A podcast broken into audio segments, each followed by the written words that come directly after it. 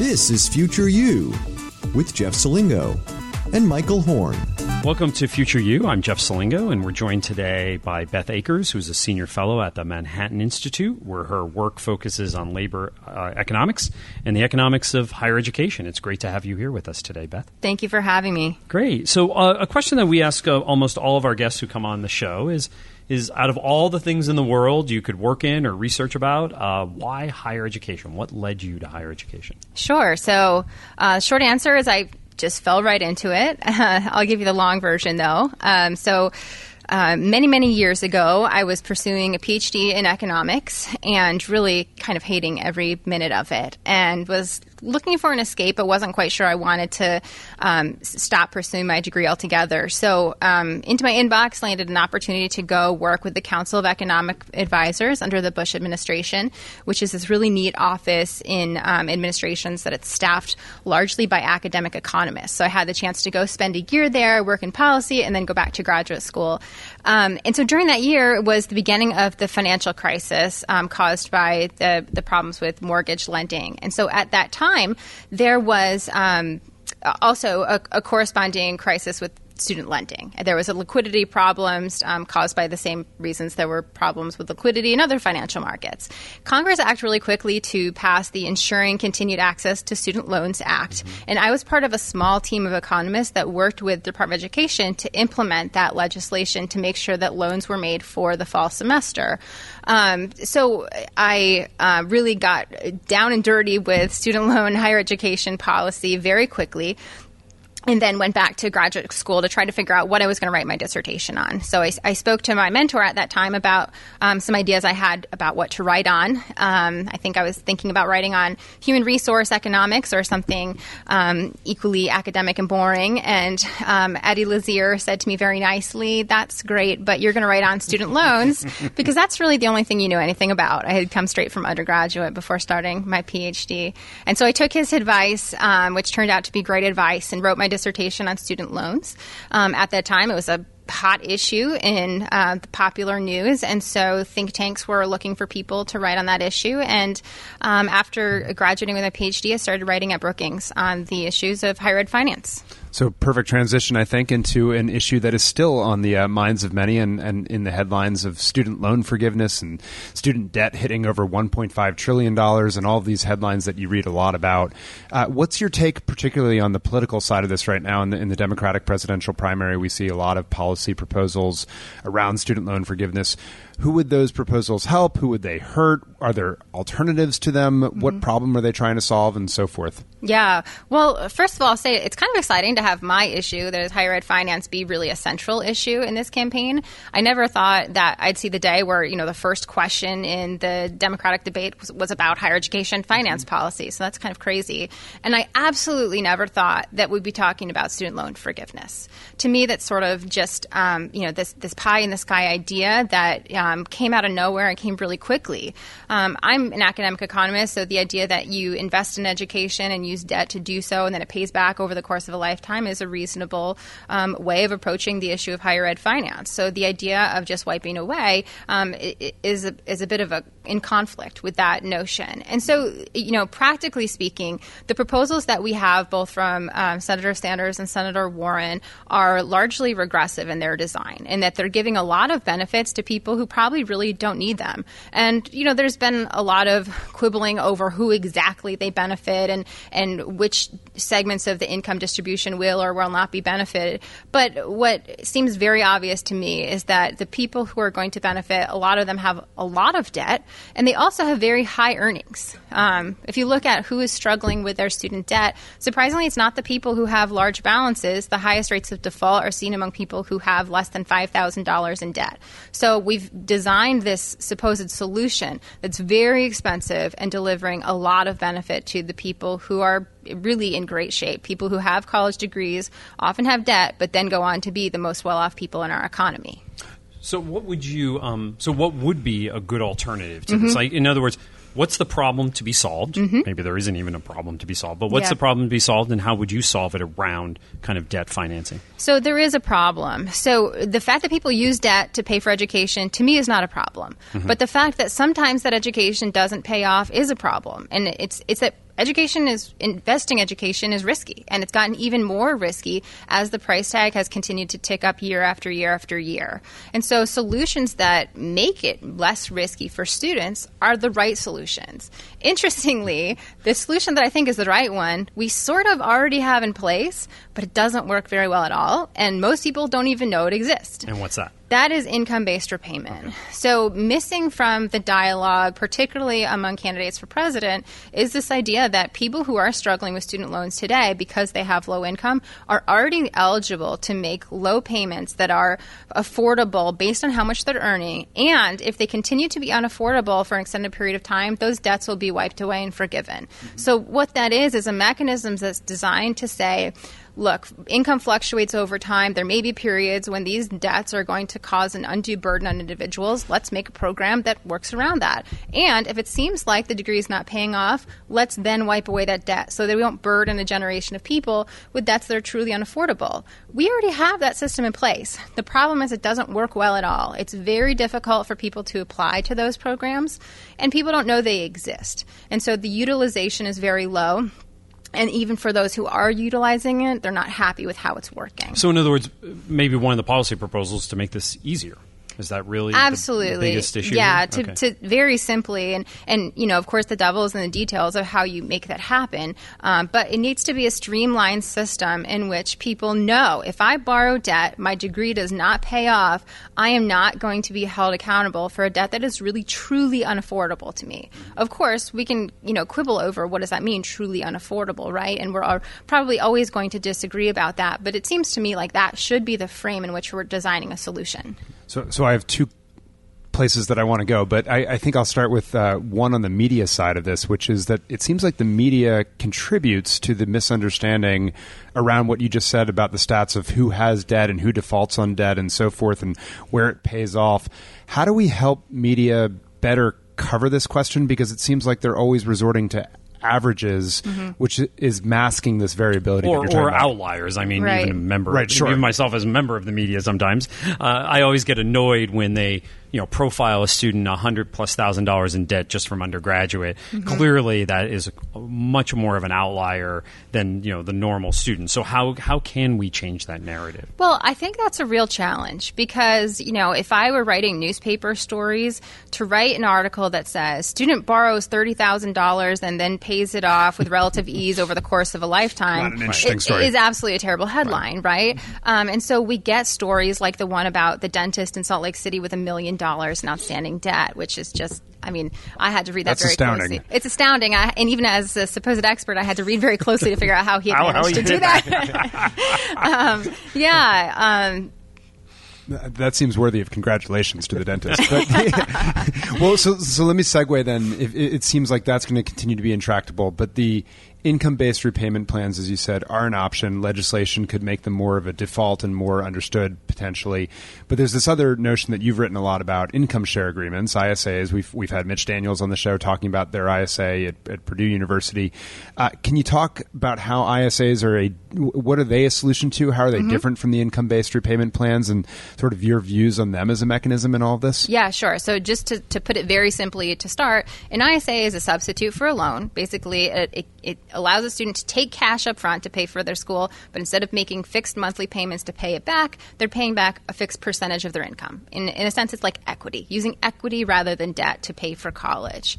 So the problem that I S As are solving is this problem of risk. Students are, are leveraging themselves to a huge degree because college is so expensive today, and they're doing it largely with debt, which means that they take on the risk themselves. If it doesn't pay off, if it doesn't lead to a job and a career that's really worthwhile for them financially, they're the one who's on the hook to pay back, right? And I S A shifts that onto either the institution who's issuing the income share agreement, or in theory, it could be a third-party investor who is issuing the income share agreement. So what it does is it It allows students to continue to make that investment in themselves, but to put the onus on somebody else to shoulder that risk. Individual students, particularly young students who don't have much wealth, which is most students, are in a terrible position to take on that risk. In contrast, institutions with huge endowments or financial entities with sophisticated financial tools are in a great position to take on risk. We see this happening in all aspects of the financial marketplace. Insurance companies are Are, are specializing in doing exactly this, shifting risk off of people who really can't afford to have it onto people who can afford to have it, and also pooling across individuals so that overall it's a less risky proposition. And so I S As, in theory, work really well. Something I'm waiting to find out and see is if students really like I S As, because I think that's going to be the determining factor of whether or not they play a huge role in the future landscape. How, and when you say, I'm sorry, a huge role, um, where do you think it would reduce? Um, would it reduce student loans? Would it reduce Parent Plus loans? Like, mm-hmm. where do you think the biggest uh, benefit of, of, of an expanded and much bigger I S A program would be? Sure. So right now, we're seeing traditional institutions offer income share agreements, but they're using income share agreements only to fill a gap after they've already exhausted all of their federal financial eligibility for loans and grants. That's because the subsidies in the federal loan program make federal student loans really cheap relative to anything else that you could offer that's privately financed, like income share agreements. And so it's not a replacement for federal student loans right now. It's a replacement for private student loans, which we know are are challenging for students because they don't have those sorts of protections, or for parent and parent plus loans, which also don't have the income-based repayment protections. And so their role in the traditional higher ed marketplace is relatively narrow right now. Where we're seeing more rapid growth is actually outside of the uh, accredited, um, regulated higher education institutions at places like boot camps that are not able to tap into federal resources to pay for the degrees, where students are financing Financing up to one hundred percent of their cost of attendance using an income share agreement. And so in those instances, the the um, entities offering that education only get paid when the students themselves succeed. So they stand next to then income-based repayment plans as like a next step if you can't use federal financial aid in that way uh, to fill in that gap. Is that a fair understanding? Yeah, that's exactly right. So their their role in the traditional space will be constrained by the generosity of the federal lending program. Gotcha. And then on some people People have said income share agreements should play a role in the federal lending program itself as well. I think Jason Delisle wrote a piece, if I'm not mistaken, mm-hmm. for, for you all at the Manhattan Institute uh, about a proposal to do just that. Yeah. How, how should we think about that versus income-based repayment plans? Right. Uh, yeah. So we want to be that. really careful, because I think what some people are thinking about is federal funds being put towards the financing of privately originated income share agreements, something like akin to the F E L P program, which is now defined defunct, where private companies are originating the, the I S As. I don't think anybody's advocating for that. But what I would love to see, and really what Jason proposed in that paper, is a movement of the existing federal loan program in the income-based protections to a redesign that looks more like an income share agreement. So income share agreements are really an elegant solution to this problem of needing cash up front and needing something to accommodate this risk. And so if we take lessons from, from what that mechanism can do um, and apply it to to a redesign of the overall higher ed finance system, I think we'd be in a much better place. Uh, Beth, you're working on a new book? That's right. Oh, uh, well, I love the title of your last one, Game of Loans. Uh, and so what are what are you working on now? Yeah, so Game of Loans really tried to debunk the myth that we have a student loan crisis in which the sky is falling and every dollar of debt leaves a student worse off. It isn't? Okay. And it was a great book. Thank you. But but okay, so why why isn't the sky, uh, sky falling? And then could you tell us about yes. the new book? Yes, and so the, the sky isn't falling, you know, if you take the perspective that people are using debt as a tool to make investments in themselves that more often than not pay back huge dividends in terms of their future income. Statistics tell us that on average, uh, degrees that are um, worth, you know, people are borrowing thirty thousand dollars to, to, to get are worth a million dollars over the course of a lifetime. So it's a pretty reasonable deal. And so, you know, that book, of course, pushed back on that narrative largely and, and, and kind of made me look like a bad guy, of course, and that I was kind of poo-pooing the problems that everyone was having with their student loan repayment. But the conclusion of the book was really that the problem is not that the sky is falling. The problem is that education is a really risky venture for, for students. And so the book didn't expand around in great detail on those issues. So what the new book will be talking about is, you know, what happens when we reframe the problems that are having in higher education around this idea of risk. What sort of solutions does that lead us to? Uh, and, you know, how can we redesign federal policy to work better for students in that light? What kinds of things can the private marketplace do to address the issue of risk? And what are the mechanisms that are popping up? Do you have a title for it? And when can we expect it? Well, we can expect it next summer. And there's no title quite yet. But I'm hoping that my editor for this book is as clever as the last editor who was generous enough to come up with Game of Loans for well, me. Well, we'll, we'll make sure we keep an eye out for it. And thanks so much for joining us on Future You. We'll be right back. This episode of Future You was made possible with support from the Academy for Innovative Higher Education Leadership. The Academy is a partnership between Arizona State University and Georgetown University and is the premier training ground for those who aspire to senior leadership positions in higher education and those who want to lead organizational change at colleges and universities in the future. This episode was also made possible with support from Entangled Solutions. If you want to shape the future of education, Entangled Solutions would like to hear from you. Entangled Solutions is hiring smart, mission-driven team members interested in helping world-class institutions solve their most vexing challenges in learning and education. Learn more at entangled dot solutions.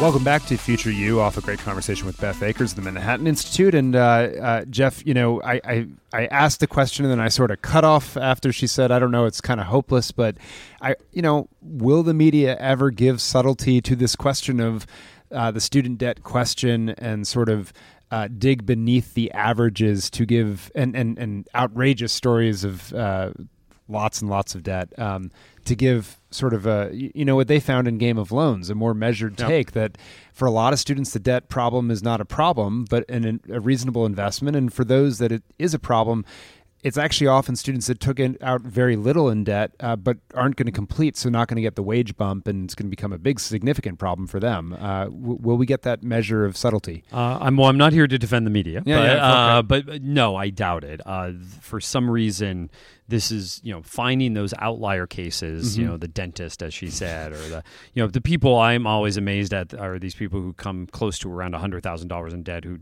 got an undergraduate degree from a public university. Yeah. And I'm just thinking, how did How did happen, that happen? Including right? in state, right? So obviously they're borrowing much more than they needed. And the other thing about any of these stories, I, I remember following up uh, years ago on a, on a student who wrote a letter to the editor of her student newspaper at one of the SUNY schools.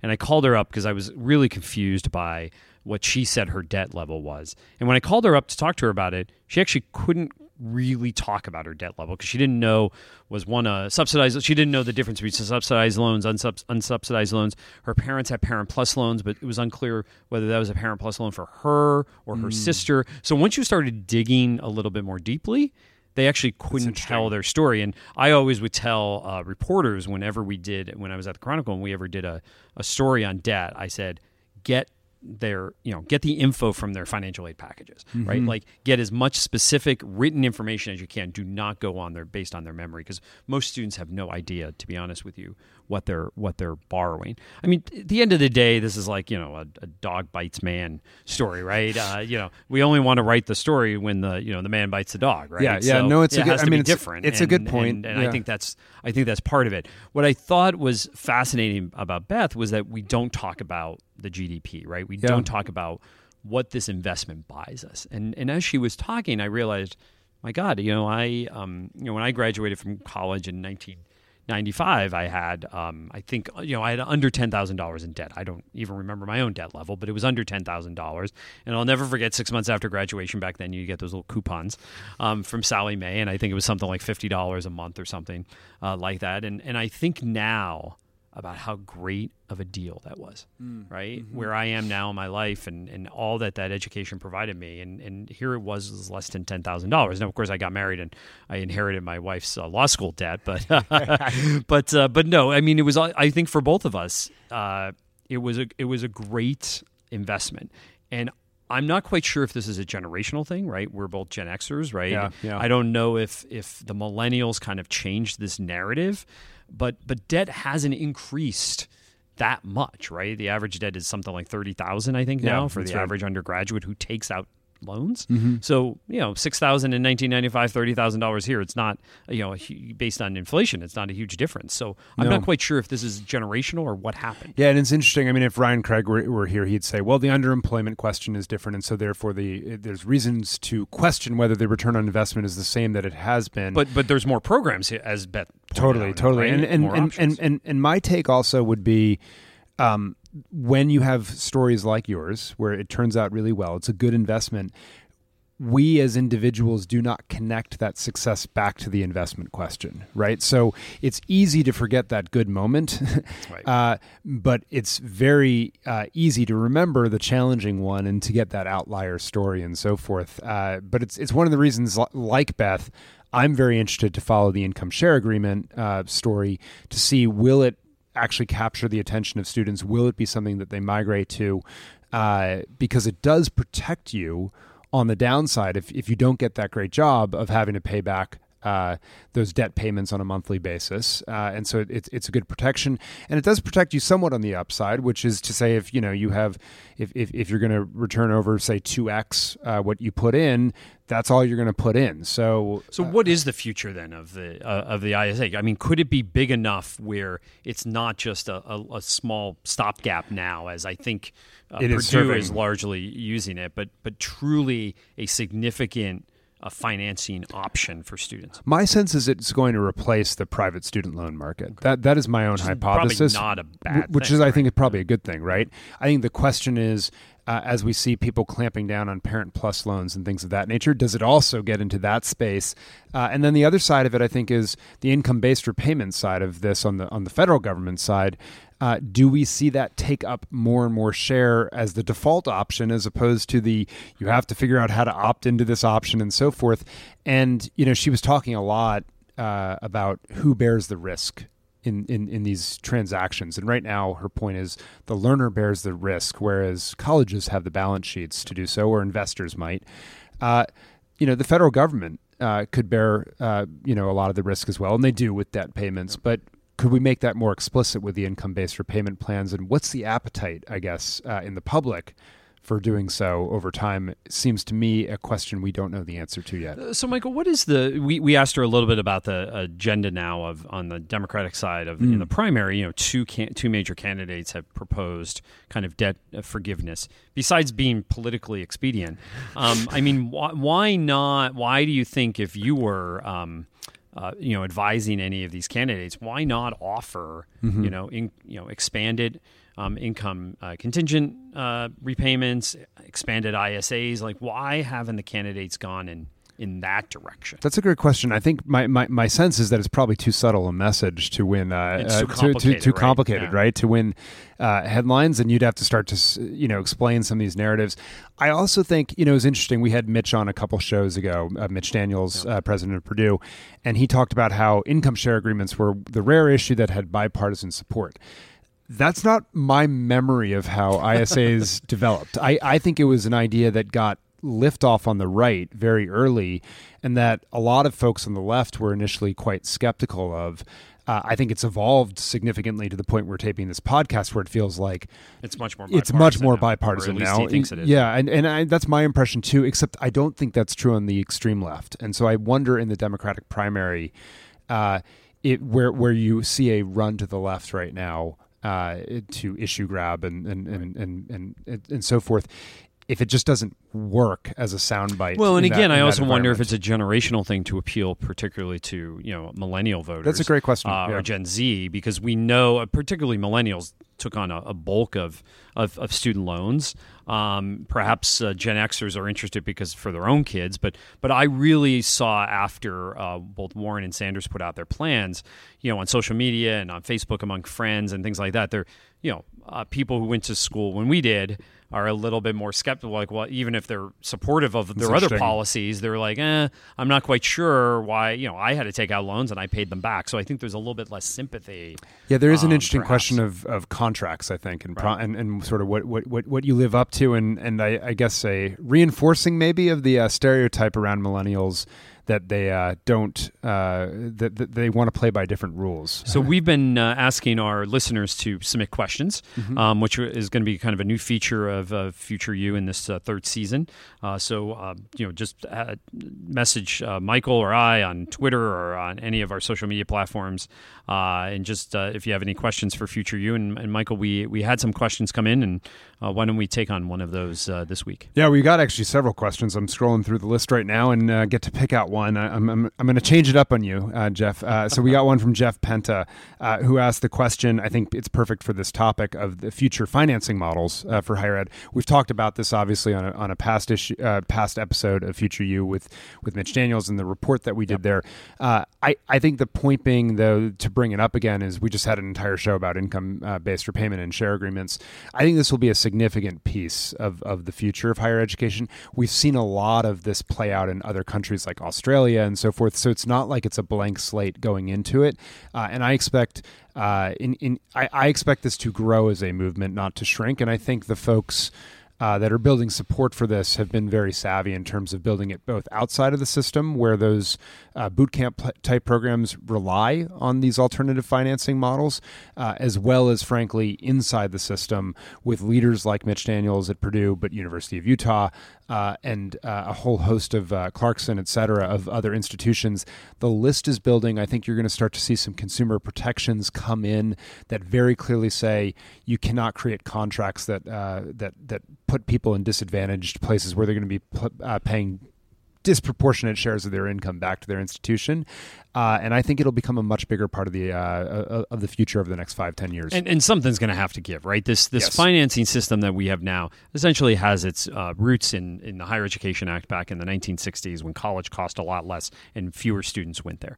Um, and the fact now is that uh, you know uh, family income is is flat and falling for most Americans. The cost of college is going up. The cost of discounting for colleges is going up. They have nowhere else to turn for money, and yet we have this kind of antiquated student loan system that's based on uh, you know college costing a lot less, I think, and and you know this idea that you know there's there's these caps on on loans, which is probably appropriate, but then you have to start paying back your loans a couple months after graduation. You're expected to pay them back in you know this ten year period. You know we we we we have so many different ways now of financing houses and cars and everything else. It just seems to make sense that student loans are next. Yeah, I think that's right. Hopeful. And there was a great article in the Wall Street Journal several months ago about the origins of that uh, higher ed financing and the Higher Ed Act and so forth. Uh, and uh, my takeaway was, you know, for every uh, action, there is unintended consequences.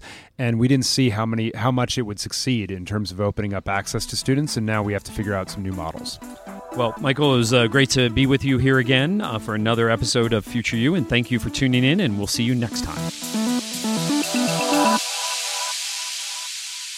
Hey folks, Michael Horn here. Hope you enjoyed the latest episode of Future You. And just a reminder to please subscribe to us on your favorite podcast platform. And if you like the podcast, rate us so that others can find us and uh, find out about the good conversations that we're having here. As always, thanks so much for listening.